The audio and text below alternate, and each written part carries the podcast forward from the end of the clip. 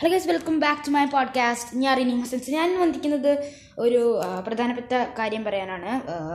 മോദിയുടെ കാലത്ത് India Pak cricket നടക്കില്ല. പാക് താരങ്ങൾ ഐ പി എൽ നഷ്ടം. സോ ഇത് ഇത് വായിച്ചപ്പോൾ എനിക്ക് മനസ്സിലായത് ഇന്ത്യ ഇന്ത്യ താര ഇന്ത്യത്തെ കളിക്കാർക്ക് അതായത് ക്രിക്കറ്റ് കളിക്കാർക്ക് പാകിസ്ഥാനെതിരെ കളിക്കാൻ പേടിയാണെന്ന് മനസ്സിലായി.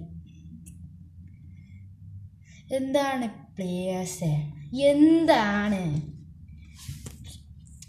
ഇസ്ലാമാബാദ് നരേന്ദ്രമോദിയുടെ നേതൃത്വത്തിലുള്ള സർക്കാർ അധികാര അധികാരത്തിൽ തുടരു തുടരുവോളം ഇന്ത്യയും പാകിസ്ഥാനും തമ്മിലുള്ള ക്രിക്കറ്റ് ബന്ധം പുനരാരംഭിക്കാനാകുമെന്ന് കരുതി കരുതി കരുതു കരുതുന്നില്ലെന്ന് പാകിസ്ഥാന്റെ മുൻ താരം ഷാഹിദ് അഫീദി സോ ഒരു കാര്യം മനസ്സിലായി.